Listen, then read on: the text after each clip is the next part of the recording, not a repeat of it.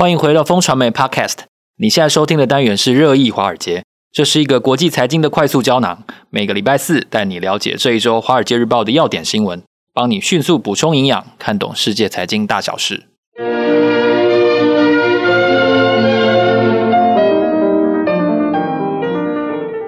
早安，各位听众朋友，大家好，今天是二零二二年十二月十五日，我是风传媒财经中心主任周启源，在我身边的是财经顾问志杰哥。嗨，大家好，我们是金牛帮帮忙导读电子报的共同作者，今天在这里为大家导读华尔街日报的重点要闻。首先包括了第一则，一百万人死亡，请问中国大陆准备好了吗？哦，解封之后，现在全中国各地在抢退烧药，八亿中国人可能会染上疫病，准备迎接确诊海啸一百天的来临，这是一个非常严峻的考验。第二个呢，是中国核心的地位即将动摇。华尔街日报指出呢，郭台铭的一封信让习近平放弃了清零政策吗？真的是这样吗？哦，富士康的产能现在已经恢复达到六成了吗？这是一个非常备受瞩目的议题。那另外呢，在金融的话题部分呢，美元的地位会不会因此而动摇呢？中国大陆在这次习近平访问沙乌地的时候呢，有提到准备要改用人民币向沙乌地采买石油，每天的数量呢是一百七十六万桶。这个交易，这个结算机制会不会彻底改变全球能源市场的版图呢？另外呢，还有一则是与 Apple Watch 齐名的科技商品，但是竟然听起来不太科技，其中包括了千元不到的手机支架，嗯，手机支架好，然后还有自行车头盔，这个听起来就没什么科技感，但为什么是年度科技产品，这个稍后也会有进一步的探讨。最后我们要深谈的题目呢，是与基本面背离的油价还有铜价续跌，但是看起来美国股市并没有在原物料商品的回档当中受到一个影响，究竟这股气势呢到底可以维持多久？首先我们要先探讨的是，可能退烧药接下来又要再缺货了，哦，就是我们陆续都看到了香港跟上海的消息，就是说全上海现在买不到这个有乙酰氨酚的这个退烧药，然后还有布洛芬的退烧药，嗯，那香港呢，香港据说连水蜜桃罐头都被抢光，因为据说中国北方的小孩发烧跟生日的时候非常喜欢吃水蜜桃，嗯，好，那这个现在全中国现在各地号称发热门诊，就是发烧门诊，哦，这个大排长龙，究竟这个惊涛骇浪能不能够安稳的度过这个冬天呢？对，这个老实讲，这个标题哦，讲确诊海啸一百天哦，老实讲不是讲假的哦。我们台湾经历过确诊开放的这个状况，以大家经验来讲，大概三个月跑不掉齁，这个高峰期可能落在一一个月又一个半月之后。那现在中国才开始，老实讲，这个华尔街日报这一次在报道里面估计它可能会有一百万人死亡，其实这个也不是假的齁，如果大家算一下，这个呃十四亿中国人六成就是八亿，刚刚启源讲八亿染疫，那如果说这个呃死亡率是千分之一的话，就是八十万人。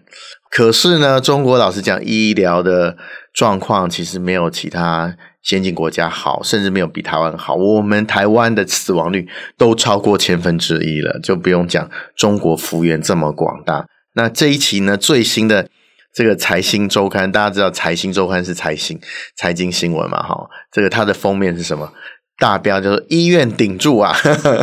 那里面有讲说目前这个呃中国碰到的状况，那其实除了这个确诊人数暴增以外，其实也会最重要是排挤原来的这个呃医疗需求，特别是它里面有提到一个故事，他就说，诶，这个哈尔滨有一个人洗肾的患者，他其实两天就要洗一次肾。可是呢，他现在已经暂停了六天了哦，因为这个医院出现阳性，这这不会出问题吗？这就会出问题啊！哎，你这个老实讲，洗肾是每很危险的，定期必须要处理的事情。可是呢，因为这个医院被确诊塞爆了哈，那塞爆了之后呢，这个洗肾的人就被排挤。我看到这个故事里面更惨的就是说，他的这个旁边的病友呢，三十个病友有二十三个已经变阳性了，现在的这个中国关键词就是阳这个字，大家都说你入阳了没啊，入阳群了没？老实讲，刚刚启源讲一点都没有错，他现在这个一般感冒药啊，然后发烧或是这个呃止痛药，其实都已经缺货，缺的还蛮严重的。刚刚他讲的这水蜜桃罐头，我看到新闻讲是讲黄桃。对啊，这黄桃罐头呢，看起来应该是那个，对，应该被抢抢购一空了，这个也是非常这个我们没有办法想象的状况。那老实讲十四亿人这个同时间哦，在这么快短时间的同时染疫，这个在全球地球上面是没有过的事情。哦，这次的实验到底是怎么样呢？讲实验有点残忍啊，不过这个状况就是这样。结果到底会怎么样，老实讲不知道，可是相信未来一百天呢，一定是非常非常严峻。我们最不希望看到的状况是像印度啦，哦，印度就是大家看到这个去年中的时候，印度就是哇，大批人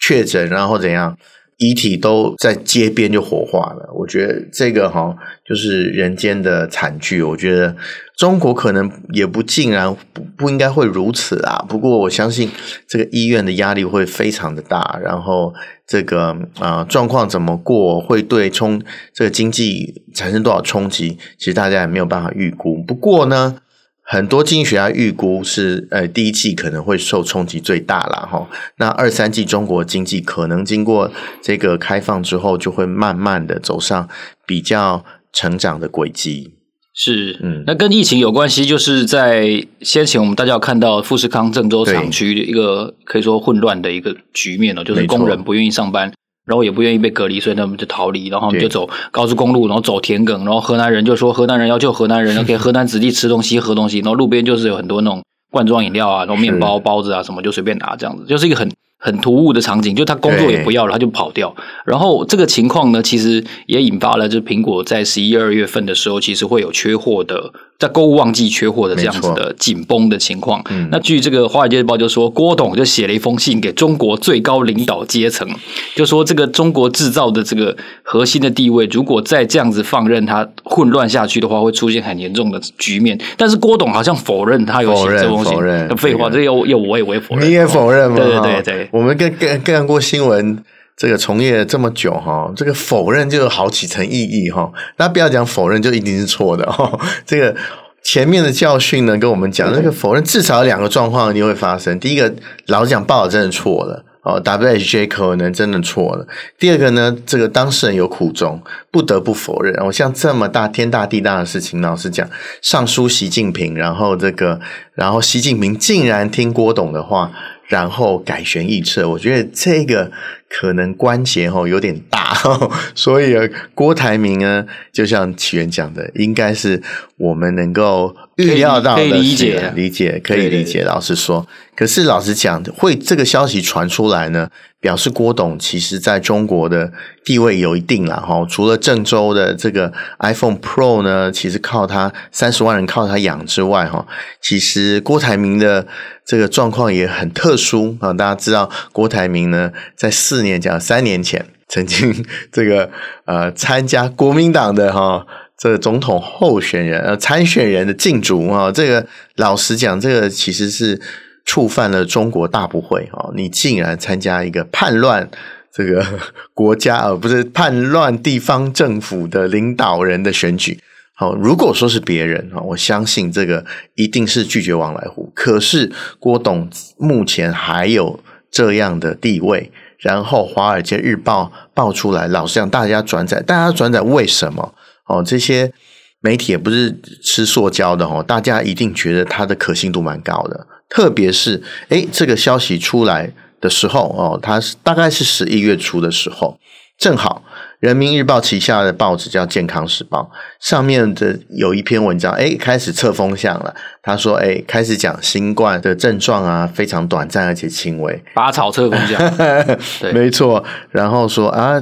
政府呢不应该这么紧了，好，应该开始放松防控措施了哦。这个风向老实讲，跟华尔街日报上面讲郭董的信其实是大概是同一个时间发生的，所以说大家觉得诶可信度还蛮高的，所以就转发了。转发之后郭董当然是否认，那否认之后我们现在当然没有办法知道诶这个事情到底是什么。也许若干年之后，下次我们如果有机会专访郭台铭的话，这个一定要把它放到必问的题目里面去。到底他答 yes or no， 我觉得都是一件非常这个耐人寻味的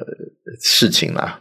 接下来呢，还是一则关于中国大陆的消息，嗯、就是在前几天哦，中国大陆的最高领导人习近平在访问沙乌地的时候，见了很多当地各国的国王，嗯，然后领导人，但是他们其中最重要谈到的一个话题，就是说希望在双边采购能源，特别是石油上面，改用人民币来结算。对，那这是一个很敏感的话题，因为呃，美元霸权就是系维系在这个可被信任的这个重要的能源的基础上面嘛、嗯、这件事情会不会有一个扩散的效应，或者说起一个第一枪的这样子的效应？对，现在我们看到媒体上面都绘声绘影说这个美元失宠第一步嘛，哈，如果沙烏地阿拉伯愿意接受人民币，中国人民币，然后支付它的这个出口石油的话，那对于美元霸权其实会有这个很大的影响，然后甚至觉得会改变这个全球能源版图。我们在做这则新闻的时候，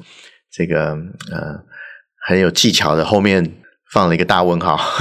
如果说读者有经验读者就知道这个问号一定是有意义的哈，就是其实哈以现在的这个人民币的未纳量来讲哈，如果说沙烏地阿拉伯持有这么多人民币，他自己的风险其实也不低。就华尔街日报来讲，大概中国每每天向沙烏地进口大概还不到两百万桶石油嘛，那我们以一百呃美元来算的话，其实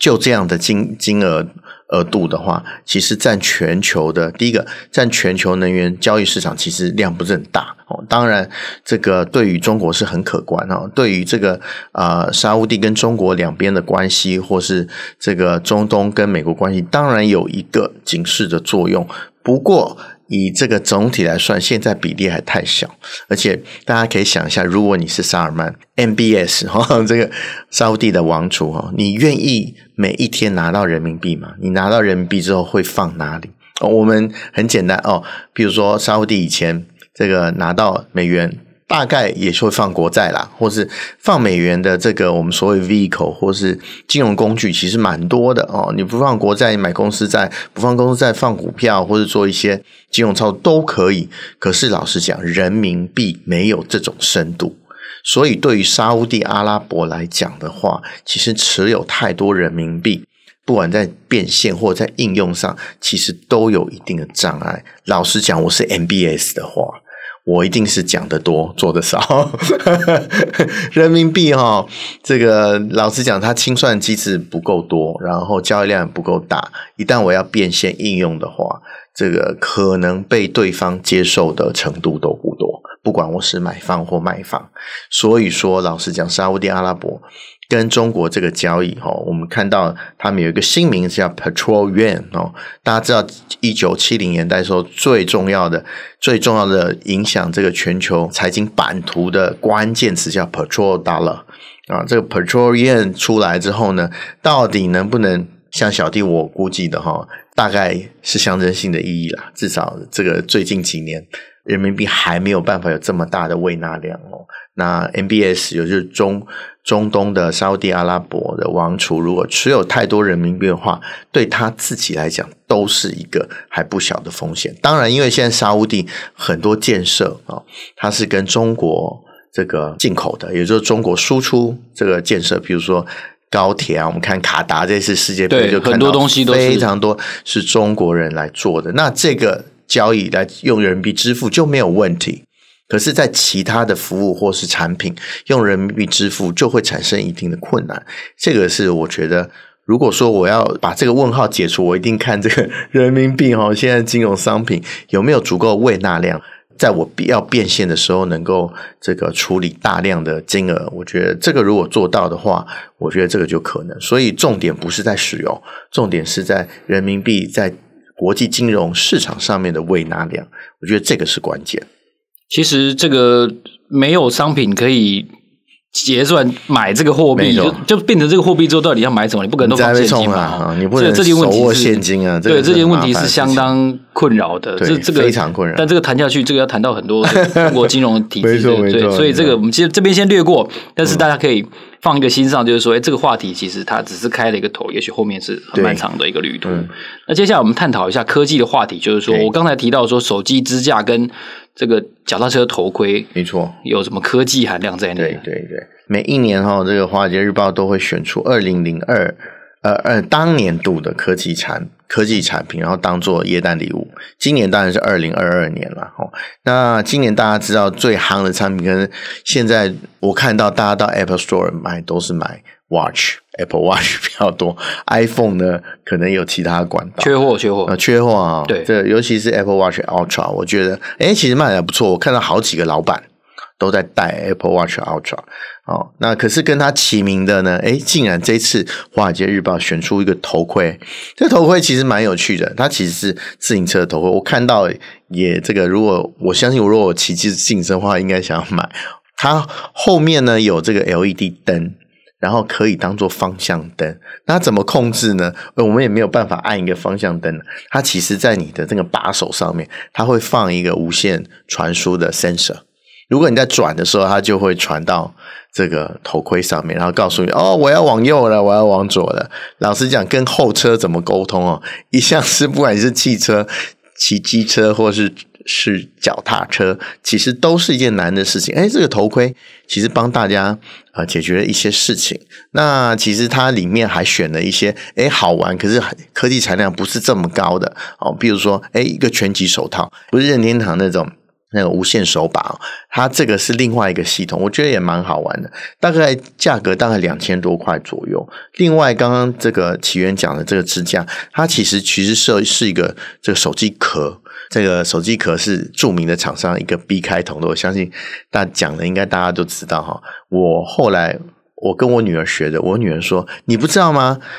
手机不换没关系，可是手机壳一换就感觉是换了一个新手机哦，我才知道这个哦，对年轻人来讲手机壳蛮重要。那这个手机壳后面有一个架子哦，不是像我们下面铁环的那种，诶它其实是一个可以卡在这个笔记型电脑上面这个显示萤幕上面的支架，如果你一卡上去，诶它就会变成一个你可以录影的镜头，你就可以用手机的镜头就可以达到这个录影的效果，我觉得、欸、这蛮好的。但我想说，哎、欸，我们下次也应该换一个。如果说这个线上会议还这么频繁的话，手机架上去其实就可以变成一个这个啊、呃、P C 的荧幕或 camera， 我觉得这蛮好的。他一共选了十八个啦，大家可以这个呃订阅华尔街日报来看一看，那哪些十八项，我觉得有些真的蛮新奇的。然后这个有些台湾买得到，有些台湾买不到。台湾买不到呢，其实现在大家有很多管道，那 Amazon 去订一下，可能这个一个礼拜就来了齁，手到快速的去买一下，我相信在耶诞趴还是来得及的。最后呢，我们要来探讨一下这个行情、哦、我们还是跟行情很有关系的，我们并不是整天谈一些政治或者是科技的话题哦，就是现在对啊，现在美股、嗯、我我觉得是有点不上不下的，就是好像原物料的价钱是跌了嘛，然后油价也跌得很显著，但是美股并没有就一个比较明显的方向，就是啊、这个、所以这个这个但通常这个时候你也不不敢买、嗯、啊那涨跌了涨跌出现了，你就觉得说哦我要我要这样，通常人就人都是这样子的对一个决策模式、嗯、那到底现在好像说有一个衰退的预警信号，这代表代表什么呢？对，这个其实就是奇源刚刚讲的话，就是被烫过的投资人才会讲的话，因为这种不上不下老实讲真的不知道该怎么买。照理说齁，油价铜价续跌，这个明年景气大家都不好，照理说美股应该反应啊，可是它都不跌是怎样呢？特别是华尔街日报这一次呢，他们其实做了一个这个啊、呃、研究，就说好，那我们现在的股市一定是看来年嘛，对不对？那我们看二零二三年的景气状况好不好？那其实二零二三年的景气状况就这个美国华尔街分析师来看其实是不好的，因为呢他们在这个上一季上一季还预料明年这个 S and P 的公司它的净利成长应该会有 百分之十 左右，可是呢在最近它把它调降到这个 百分之六 不到，所以 百分之十 到 百分之六 老实讲这个是蛮显著的下滑，意思是说二零二三年其实我们可能等待我们可能是一个这个经济会衰退的一年，可是诶这个基本面老实讲应该下滑，可是美股就是不跌哦。很重要的状况是诶其实散户其实支撑力道还蛮强的啊、呃，那为什么它这么强呢？后来我看到一个数据，我终于理解了哦。那因为这个 Fed 之前有公布了一个数据，他说这个美国不是缺工吗？哦，缺工的状况，这个老板一定是加薪嘛。哦，果然是这样。美国十一月平均薪资比去年同期成长大概 百分之五 左右。哇，这个是非常高的状况哦，厉害厉害，嗯，厉害哎。我们台湾都是什么都涨，薪水不涨。美国这个薪水十一月薪水比去年同期涨 百分之五 哎。然后大家知道十月多少？十月还 百分之五 不到，只有 百分之四点九。意思说十一月的薪资涨幅比十月还盛哦。真的贵了。哎，这是怎么样？有可能是季节性的因素嘛。大家知道这个呃耶诞旺季嘛，感恩节旺季啊，可能有一些季节性的这个事业齁、哦、特别特别是比如说运输啊、零售啊，这时候可能会需要短期的劳工，然后所以他提高薪资。那在这个状况下面呢，大家口袋 mark mark 的，所以说呢，其实你要去这个花钱不手软。其实我们看到美国黑五啊，或是黑五之后的数位星期一啊，绩效都非常非常好。今年中国光棍节很烂，可是美国黑五就超好，所以看起来这个美股啊，如果最近没有什么特别的消息的话，也许它的这个啊、呃，老实讲，生气盎然的气势可以还可以维持一段时间啦。那就看明年的状况。老实讲，现在我们应该做一集哈，二零二三年的展望了哈。其实现在各家都已经这个公布它的展望了。这个如果说我们以这个命题来看，二零二三年的美国呢，老实讲，其实好消息真的不多啦，就是经济成长不容易啊，然后通膨也不容易下滑。老实讲，在现在不上不下的区间哦，美股还能够这么坚挺，我觉得这个。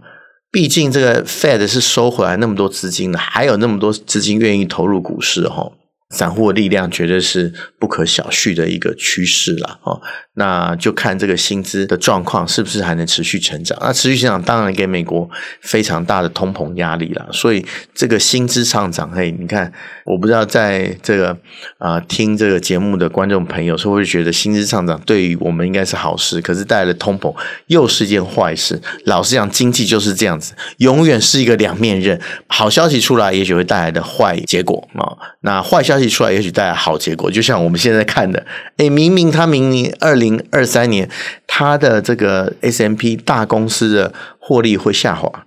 可是为什么现在股市不跌、哦、这个我们要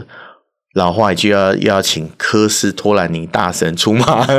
然后主人跟狗的这个理论又要讲一次了。不过确实啦，以过去的状况来看，确实就是这样子交互进行着、哦、狗有时候会到主人旁边、哦、狗就是市场，然后有时候会脱离主人这样子，所以就在来来回回状况就组合成了我们经济跟资本市场交互前进的这个景况。